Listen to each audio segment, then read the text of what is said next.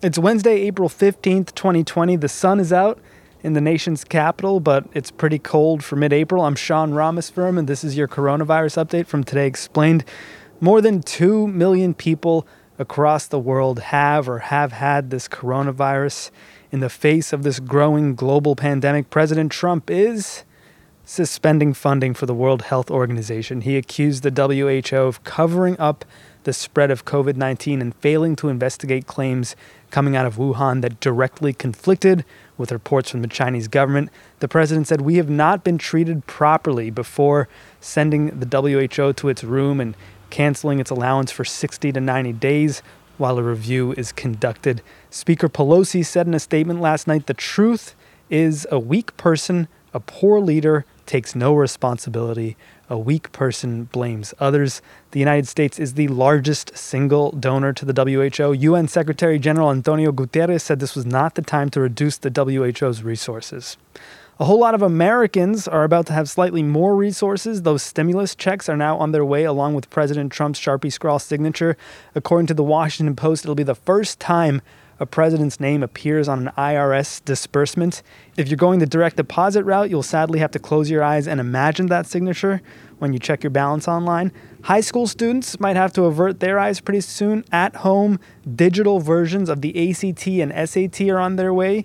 If we're still social distancing in the fall, please, no looking at your phone, your laptop, your iPad, your Switch, your super smart older brother Nimesh. I'm betting test scores go way up either way. Traffic was way up today in Lansing, Michigan. Demonstrators surrounded Michigan's state capitol in their cars mostly, but also outside of them, to protest what they see as overly restrictive stay-at-home orders passed by Governor Gretchen Whitmer in response to one of the biggest outbreaks in the country. And the state with the worst outbreak in the country has a new rule. New York Governor Andrew Cuomo announced that if you can't stay six feet away in public, you're going to have to cover your face starting this Friday. Safely remove your face mask at home. To call Today Explained, we're at two oh two, six eight eight, five nine four four, or you can keep it on to email us, todayexplained at Vox dot com, or tweet at us, we're today underscore explained, and I'm at Ramos-Firm. We want to hear from you. Tell us how you're doing. All right.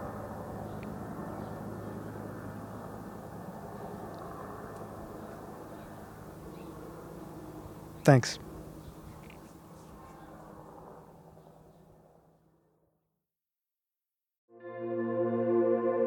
Support for this podcast comes from Planned Parenthood. It's hard to imagine a world where we leave future generations with fewer rights and freedoms. Since the Supreme Court's decision to overturn Roe v. Wade, politicians in nearly every state have introduced bills aimed at blocking people from getting the essential sexual and reproductive care they need, including abortion. Planned Parenthood believes everyone deserves access to care. And with supporters like you, they can reclaim our rights and protect and expand access to abortion care. Visit Planned Parenthood dot org slash future to learn more and support their cause.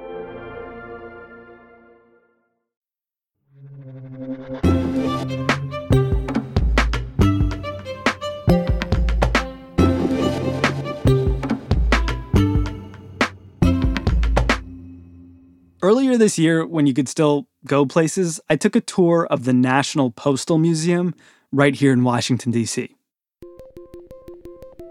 I really love corresponding, postcards, packages, Christmas cards, so I was more or less in mail heaven. But even if you didn't care for correspondence at all, you'd marvel at the history of this organization, the Pony Express, the stagecoach, the scruffy dog that used to ride the mail trains, the obscure stamps that billionaires bid on, the Elvis stamps that made U S P S tens of millions of dollars. I remember my mom tracking a sheet down even from Canada when I was a kid. The only thing at the museum you don't see or read about is that the organization is in big, huge trouble. The United States Postal Service has a massive debt problem. It's had it for years, but now it's way worse because of this novel coronavirus. Last week, the Postmaster General, Megan Brennan, told Congress U S P S will run out of cash by September without financial aid, and that this coronavirus will cause a thirteen billion dollars revenue loss this year and something like a fifty-four billion dollars projected loss over the next decade. I'm a veteran from the United States Navy, and I deliver mail for the United States Post Office. And I'm scared. I'm not only scared about delivering mail and contracting the coronavirus. Um, I'm scared I might not have a job in a couple months.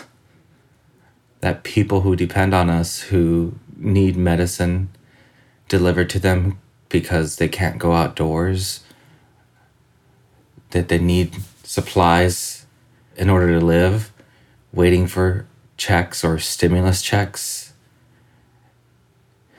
they won't be able to get it if the post office closes. Every time I go to work, I see my coworkers, and in the back of my head, I said, this might not last too long now. People who devoted their whole lives to this job, we need help. Thanks for hearing me out.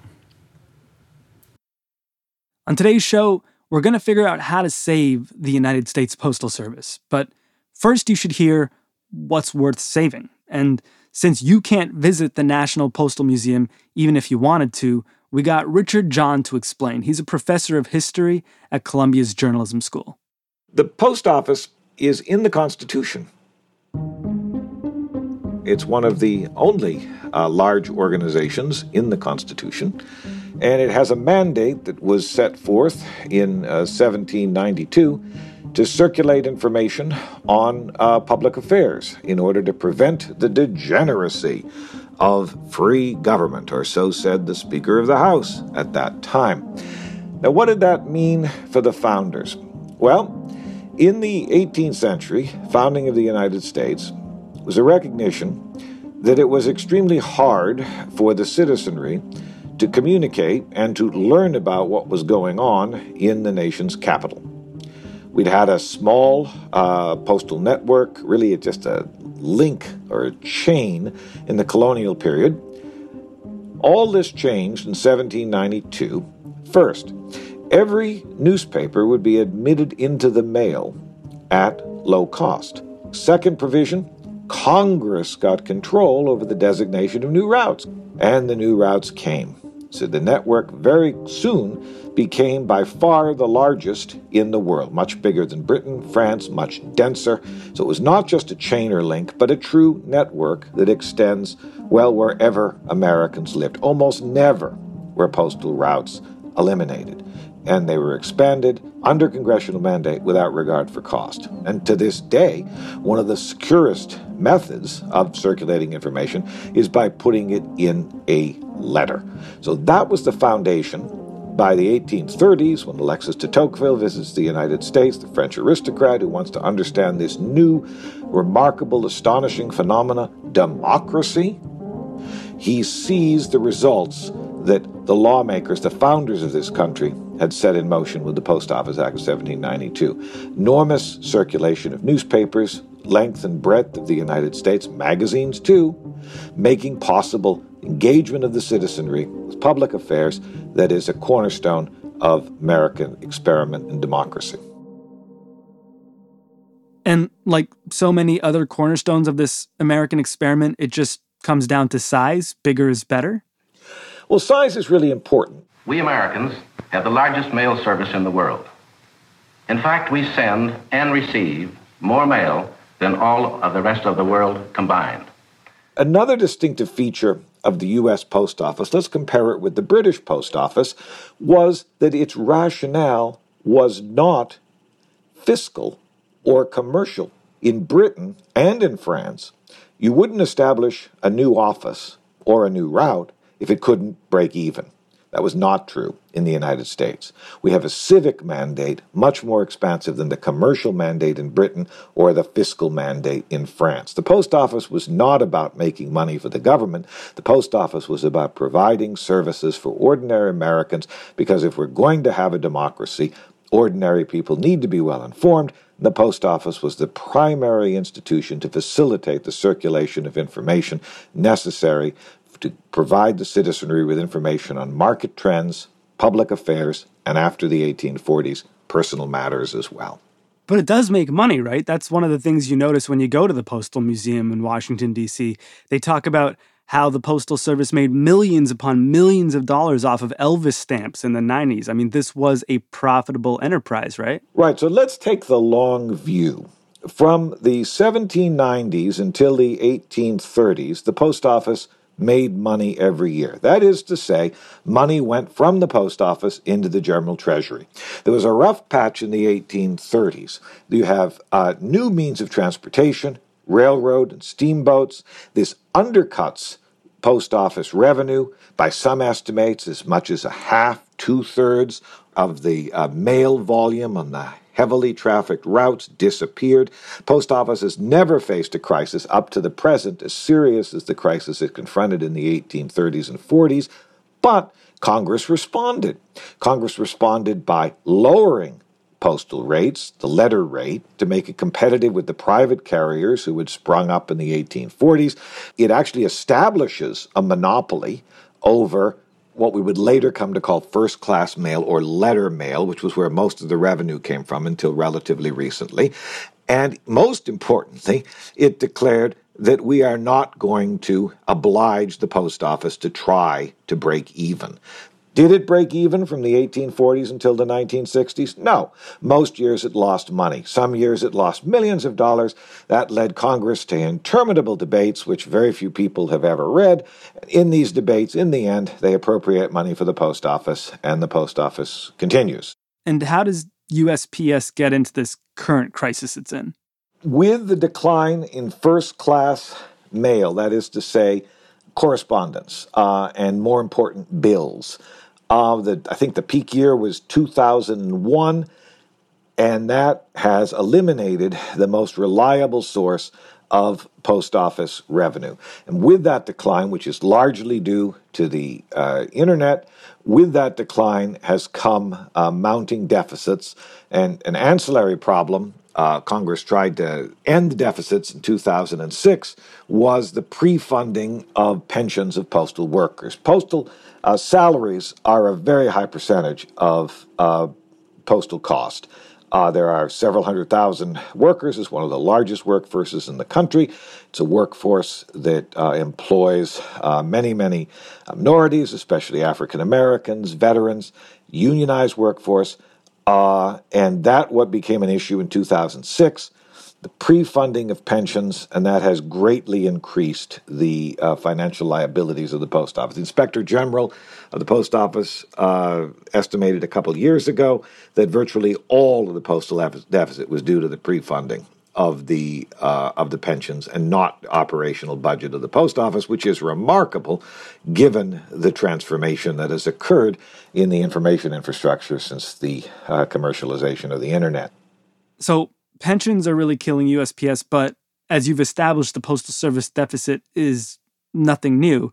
It's just a can that's been kicked since the founding of the Republic.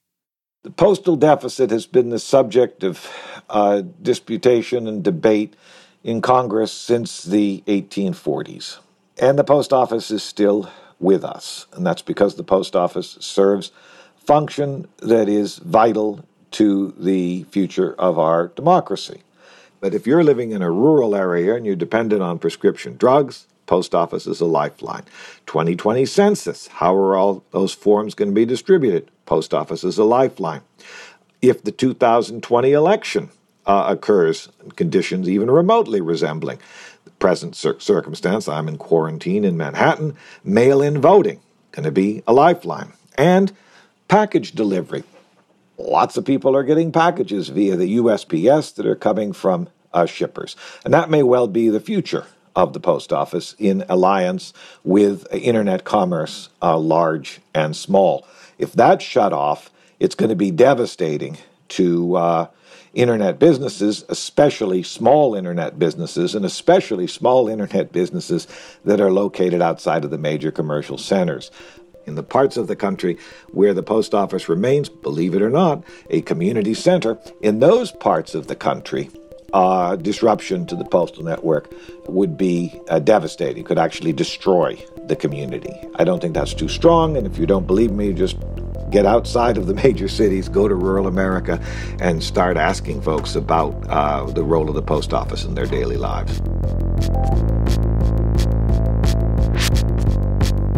After the break, how to save the Postal Service.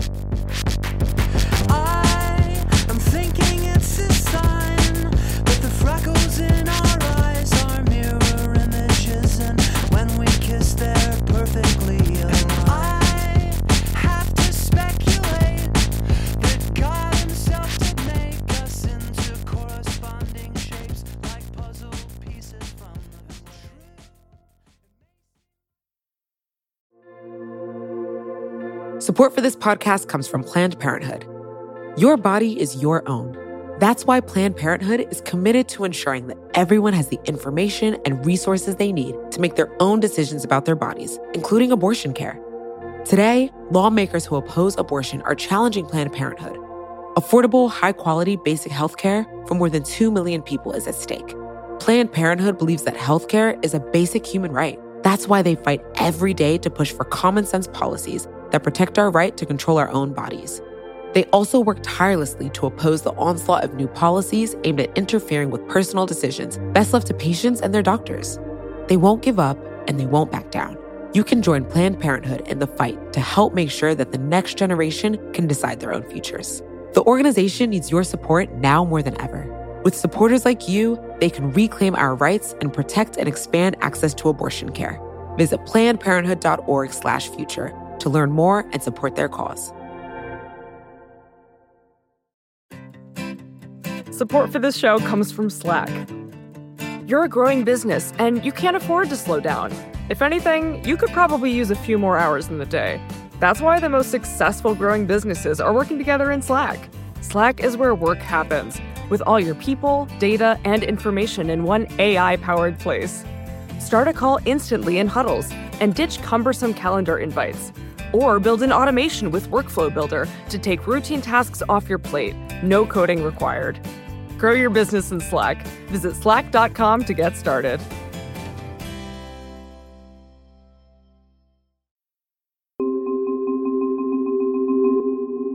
Matthew Iglesias, you wrote about how we can save U S P S for Vox dot com. Tell the people what you wrote.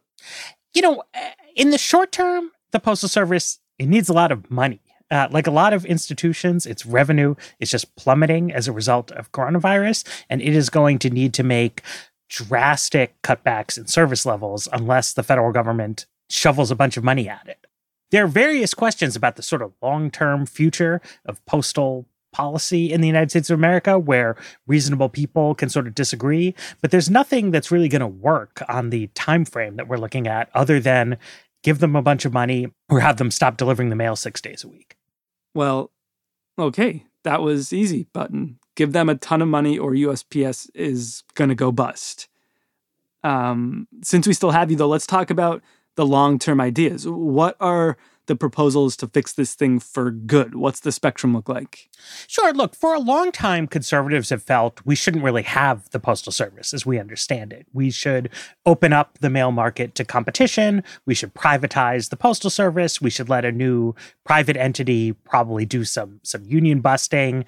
And there would still be companies that deliver mail for a fee, but the basic guarantee of postal services that, that we know and understand would not exist anymore. On the other side, you have people on the left who are saying, look, we should take this public sector infrastructure of the Postal Service and we should have it do more stuff. Uh, in particular, we should offer banking services huh. through the Postal Service or using the Postal Service as a retail front end to the Federal Reserve. And so everybody could have a bank account and it would be a U S P S bank account. You'd have an A T M card. The um, retail outlets that the post office runs would become the branches of the public bank. Uh, and that's something that, you know, existed in Japan for a long time. It exists in Germany to this day. It could provide a new line of business for the post office, but also resolve a bunch of problems uh, related to the unbanked and, and the banking system. Then in the middle, there's something like, look, keep the post office around and either make it cut its budget or give it more money or some combination of the two. Do all of the relevant political players fall where you think they would? Like, is President Trump for privatizing and increasing prices? Well, you know, President Trump's focus has been on the idea that if the post office would simply raise the fees that it charges to Amazon, that that would resolve all of its financial problems. They lose money every time they deliver a package for Amazon or these other internet companies, these other companies that deliver. They drop everything in the post office. They say, you deliver it.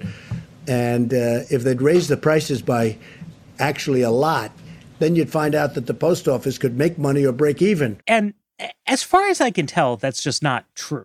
Um, reasonable people can disagree about, is privatization a good idea? Are bailouts a good idea? Should they only deliver mail four days a week? But but all of those things would, would work mathematically. Uh, President Trump's idea that if you just jack up the prices you pay to Amazon, these problems would magically go away— nobody knows for sure what would happen if they did that, but it, it seems to be wrong. It, it seems like the post office would lose market share. They would be running half-empty trucks, and they charge what they charge because it's good business for them to do it.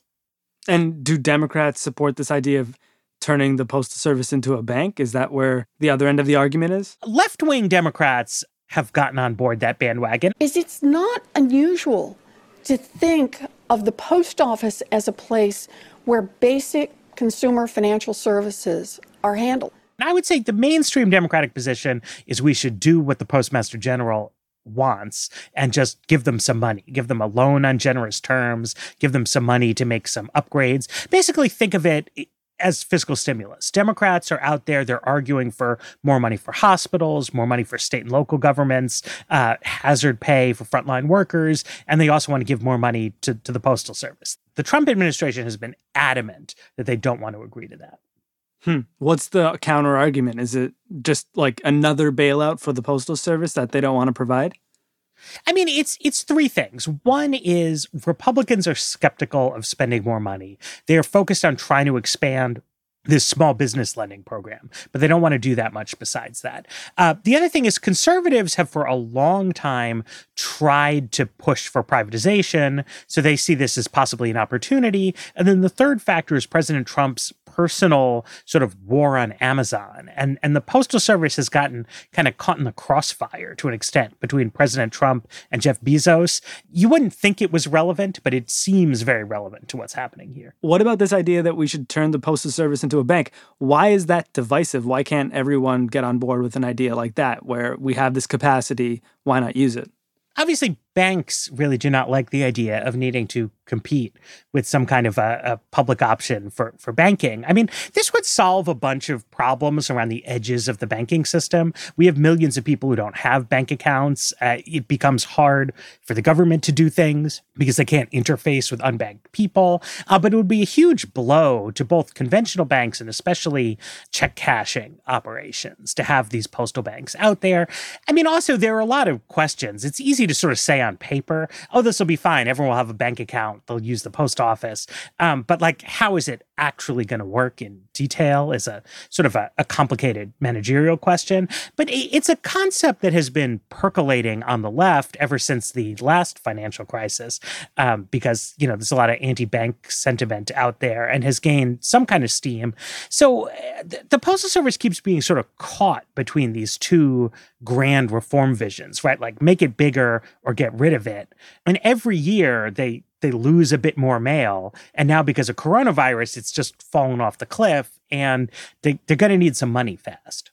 What about this privatization option? Has that been pulled off anywhere else? Is any other country taking a massive, high-functioning postal service and privatized it with success? I mean, you know, this will sound funny to Americans who are used to thinking of Europe as a as a land of socialism. Uh, but postal services are pretty much privatized in most of Europe. And a lot of the sort of former uh, state-run postal agencies, they still have these like government kind of names, right? So there's like the Royal Mail in the U K, but that's privatized. Um, it seems to work okay. I mean, I, I think it's hard to say there's some catastrophic consequence of this. It's just that it's then run more like a business. Right now, you pay a flat rate to mail letter from anywhere in America to anywhere else in America.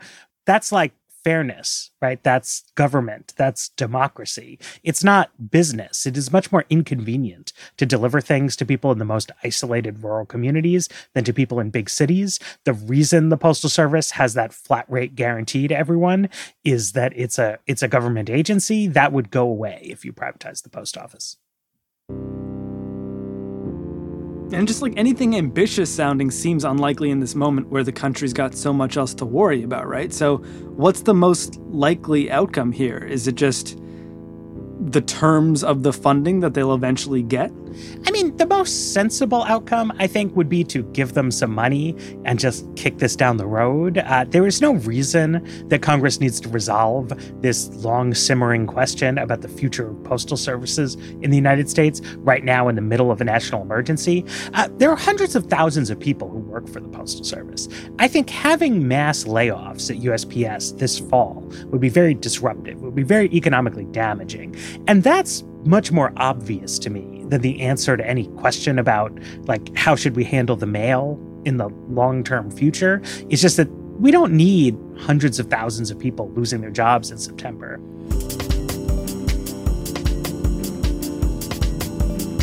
Matthew Iglesias hosts The Weeds from Vox. The Weeds recently redesigned its logo, and the new one is Fuego.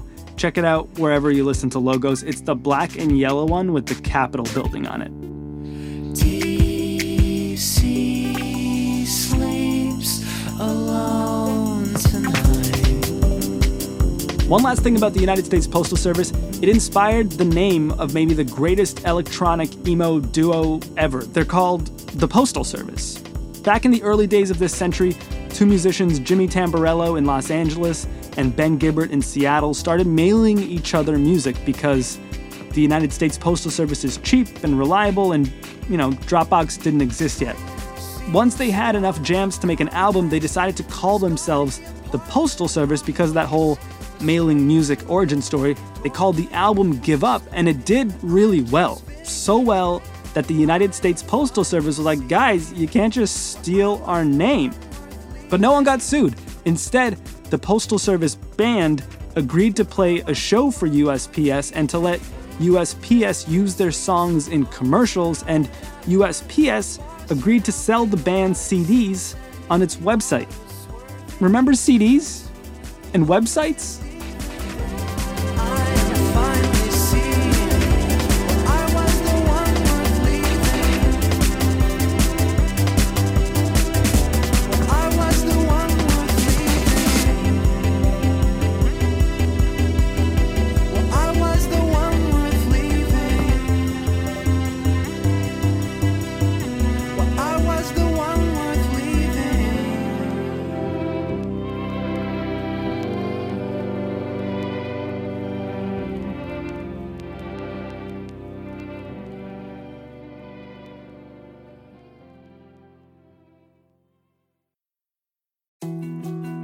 More to-dos, less time, and an infinite number of tools to keep track of.